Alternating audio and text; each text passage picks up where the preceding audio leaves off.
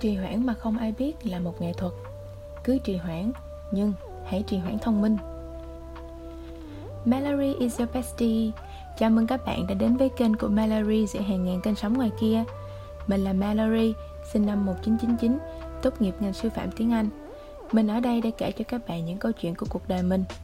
Và để hiểu thêm về mình, bạn hãy vào trang Tutor Mallory nhé. Nhà của mình ở đó. Mình không có ý định chia sẻ những điều sâu xa hay mang nặng tính triết lý mình cũng không có ý định sẽ hướng dẫn cho các bạn bất kỳ điều gì, bởi vì mình tin là bạn đã có con đường và lựa chọn của riêng mình rồi. Những câu chuyện mà mình sắp kể cho bạn chỉ đơn thuần là những trải nghiệm của mình, những suy nghĩ và bài học của riêng mình. Nếu bạn tìm được bản thân của mình trong những câu chuyện đó, thì hãy cho mình biết nha. Có một việc mà nhiều người hiểu lầm về mình, đó là thủ khoa thì sẽ không bao giờ trễ deadline và để không trễ deadline thì chắc chắn là mình sẽ không bao giờ trì hoãn hay lười biếng. Nào, để mình nói thật, đúng là mình hiếm khi trễ deadline. Và cho dù có nhiều deadline như thế nào đi chăng nữa thì mình cũng hiếm khi trễ. Nhưng nói là mình không lười biếng, không trì hoãn thì hoàn toàn không đúng chút nào. Mình là một kim ngưu chính hiệu, một khi mà mình đã lười thì không ai có thể vượt mình dậy nổi. Nói cụ thể hơn thì bình thường mình có thể làm việc liên tục từ 7 giờ sáng đến 11 giờ khuya, ngày nào cũng như ngày nấy. Sáng đi học, chiều tối thì đi học thêm hoặc làm thêm. Hồi còn học cấp 3 thì sáng mình học ở trường, chiều mình đi học thêm đến 8-9 giờ tối rồi về nhà làm bài tập, chuẩn bị bài cho ngày hôm sau. Mình nghĩ là bạn cũng đang như vậy, có khi lịch trình còn kín hơn cả mình nữa. Cường độ làm việc như vậy khiến cho mình rất muốn lười biếng. Thế là có những ngày mình lười ngang, Lười ngang ở đây chính là mình nghỉ hết. Sáng đi học ở trường, Rồi chiều tối hủy hết các lịch học thêm, Chỉ ở nhà nấu lẩu ăn Hoặc ra ngoài đi mua này mua kia. Được cái là mình rất thường xuyên lười ngang Trung bình một tuần thì sẽ có ít nhất là một ngày mình lười ngang như vậy. Và bạn biết đó, Có rất nhiều lý do khiến cho tụi mình trì hoãn làm một việc gì đó. Mình bận nè, Mình không có đủ thời gian nè, Mình chưa biết cách cân bằng giữa công việc và cuộc sống cá nhân nè, Mình bị sao nhãn bởi các tác động xung quanh nè hoặc là lý do sức khỏe của mình nữa, một ngàn lẻ một lý do. Nhưng phải nhìn thẳng vào sự thật, lý do cơ bản nhất ở đây chính là mình không muốn làm công việc đó. Nói cách khác là mình không thích phải làm, vậy nên mình chọn cách trì hoãn. Mình dám cá là chẳng có ai là đi trì hoãn mấy việc mình thích cả. Bởi vì mình thích mà, cho nên mình sẽ có rất nhiều hứng thú và mình cũng sẽ không bao giờ trễ cả. Giống như việc crush hẹn mình đi chơi ấy, mình đố các bạn dám trễ phút nào luôn. Hồi năm lớp 12 có một lần mình được giao nhiệm vụ đi thi tuyên truyền giới thiệu sách. Tất nhiên là mình hoàn toàn không hề có hứng thú nào với cuộc thi này. Nếu đổi lại là cuộc thi hùng biện tiếng Anh thì mình sẽ sẵn lòng tham gia hơn Và tham gia với một lòng nhiệt huyết của tuổi 18 luôn. Nhưng không, cuộc thi mình phải tham gia là cuộc thi tuyên truyền giới thiệu sách. Với lòng nhiệt huyết bằng không, mình bắt đầu trì hoãn. Y ạch mãi thì mình mới chọn được một quyển sách trong thư viện. Mình còn nhớ là mình đã chọn quyển Nhật ký Đặng Thùy Trâm Chẳng hiểu sao lúc đó mình lại chọn quyển này, Bởi vì căn bản nó cũng không phải là chủ đề mà mình yêu thích. Rồi mình lại mất thêm cả tuần để có thể viết một bài thuyết trình về quyển sách đó. Mình nhớ là lúc đầu, mình mất đâu khoảng 2 ngày để mở một file Word mới, Rồi đóng lại, Rồi lại mở một file mới, Ghi được cái tựa đề, Rồi đóng lại Lại còn không thèm lưu luôn. Tới khi cô chủ nhiệm hối thì mình mới ráng ngồi viết sơ sơ rồi nộp. Cuối cùng là mình bỏ thi um, thực ra lý do mình bỏ thi cũng khá là dễ hiểu. Mình ngủ quên. Không hiểu sao lúc đó mình lại ngủ quên nhưng may là không thấy cô chủ nhiệm nói gì về vụ đó cho nên mình cũng lặng lẽ để cho nó trôi đi luôn. Có một câu như thế này nếu mình có thể viết ra được nguyên nhân của một vấn đề nào đó thì tức là mình đã giải quyết được một nửa vấn đề đó rồi. Nhưng mà như bạn thấy đó trường hợp này nó lạ lắm. Rõ ràng là tụi mình biết tại sao tụi mình lại trì hoãn nhưng mà tụi mình lại không biết phải làm gì để giải quyết triệt để cái lý do đó cả. Nói thật là mình cũng không biết làm cách nào để thôi trì hoãn đâu. Bởi vì ngay từ đầu mình đã nói với bạn về thói quen lười ngang của mình rồi. Nhưng mà để hạn chế việc vừa phải chạy deadline vừa khóc, thì mình đã áp dụng những cách sau đây. Đây là những cách để giúp mình tạo nên cái nhận xét thủ khoa thì không bao giờ trì hoãn ở đầu câu chuyện. Và mình hy vọng là chúng cũng sẽ giúp được cho bạn. Cách đầu tiên cũng là cách đơn giản nhất chính là mỗi ngày làm một ít. Đối với những công việc mình không thích, thì mình đều cố gắng làm chúng mỗi ngày một chút.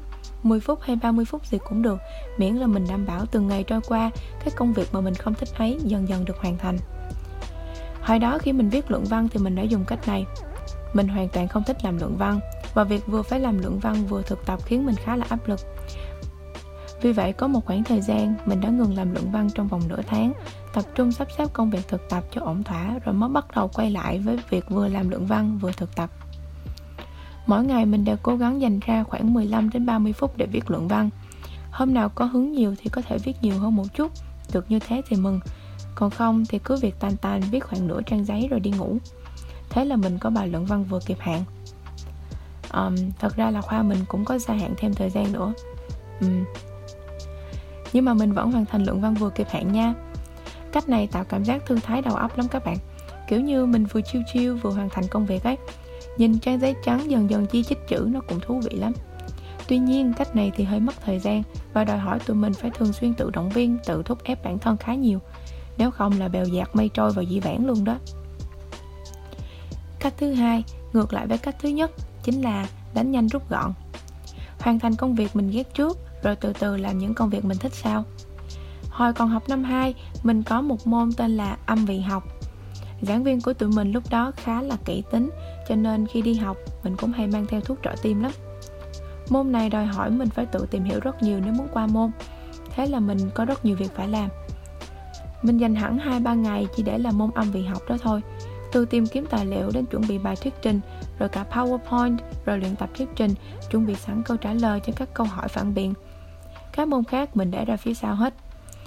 Sau khi đã hoàn thành xong môn âm vị học Thì mình mới bắt đầu quay lại với các môn kia. Cái gì mình không thích thì mình tiêu diệt trước cho đỡ chướng tai gai mắt phải không? Ừ, cách này là vậy đó. Lợi thế khi dùng cách này là đúng kiểu khổ trước sướng sau. Sau khi giải quyết xong thì mình hoàn toàn thư thả tận hưởng những môn còn lại. Cách này cũng được áp dụng khi mình có nhiều việc không thích làm luôn nhé. Thứ tự giải quyết sẽ là ghét nhất Sau đó đến ghét vừa, ghét hơi hơi và không ghét. Tuy nhiên, cảm giác nếm mật nằm gai thì có chút không dễ chịu. Vì vậy, để giảm cảm giác khó chịu khi phải đối mặt với chúng là thi thoảng mình chen vào những việc mình thích. Ví dụ như làm bài âm vị học mà bí quá thì mình sẽ xem phim hoạt hình xem xong rồi thì lại quay lại làm tiếp. Cách thứ ba hơi khó một tí đó là tìm động lực để làm việc. Lý do cốt lõi của việc trì hoãn là do mình không thích làm công việc đó vì vậy, cách để giải quyết vấn đề này chính là tìm động lực để hoàn thành. Động lực ở mỗi người mỗi khác, nhưng với mình, để tìm động lực cho việc mình không thích làm chính là tự thôi miên bản thân. Và những câu thần chú giúp mình tự thôi miên thường có công thức như sau. Ráng làm hết phần này rồi cộng việc mình thích. Ví dụ như, ráng làm hết phần này rồi mình đi ăn. Ráng làm hết bài này rồi mình hát karaoke. Hoặc là, ráng làm hết chương này rồi mình tắt máy. Ngoài ra cũng có một công thức khác, Đó là ráng làm để, cộng lý do nào đó. Chẳng hạn như, ráng học đoạn văn này để mai mốt cưa crush cho ngầu. Ráng làm bài này để ngày mai lên mặt với đứa mình ghét. Hoặc là ráng soạn cho xong để mai lấy điểm cộng. Thuật thôi miên này khá hiệu quả với mình, đặc biệt là khi nghĩ đến crush hoặc những người mình ghét thì công lực sẽ được tăng thêm 200% luôn. Tuy nhiên, thuật thôi miên này khá là tốn sức và bạn phải liên tục tự nhủ trong đầu nếu muốn đạt hiệu quả tối đa nha cách cuối cùng cũng là cách khó nhất, chủ động chọn những việc mình thích cách này thường được mình sử dụng khi làm bài tập nhóm Tức là khi chia phần để làm thì mình sẽ chủ động nhận các nhiệm vụ mà mình thích làm nhất hoặc có khả năng giải quyết nhanh lẹ nhất. Nhớ là không phải cứ đè việc dễ nhất rồi dành đâu nha. Hãy chọn việc mà bạn có thể hoàn thành trong thời gian ngắn và ít gây áp lực cho bạn. Nếu mà bạn cứ thành phần nhẹ nhất thì mình không đảm bảo cho tương lai của bạn đâu. Ví dụ như mình không thích làm PowerPoint hay làm video và bằng chứng là đang nằm trước mắt bạn đây.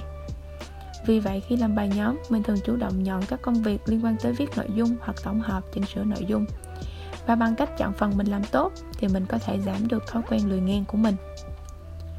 Bằng những cách trên, mình đã tạo được một hình tượng trì hoãn như không trì hoãn, như cách mà mọi người nhìn thấy mình. Gần như ít ai thấy mình trễ deadline là vì vậy. Sẵn tiện, nếu một ngày nào đó bạn có hứng làm việc thì hãy tranh thủ làm càng nhiều càng tốt nha. Đừng để nguồn cảm hứng đó mất đi Chúc bạn sớm giảm được tật xấu trì hoãn Bây giờ thì mình đang bị deadline dí đây Nhưng mà thôi, deadline có thể chờ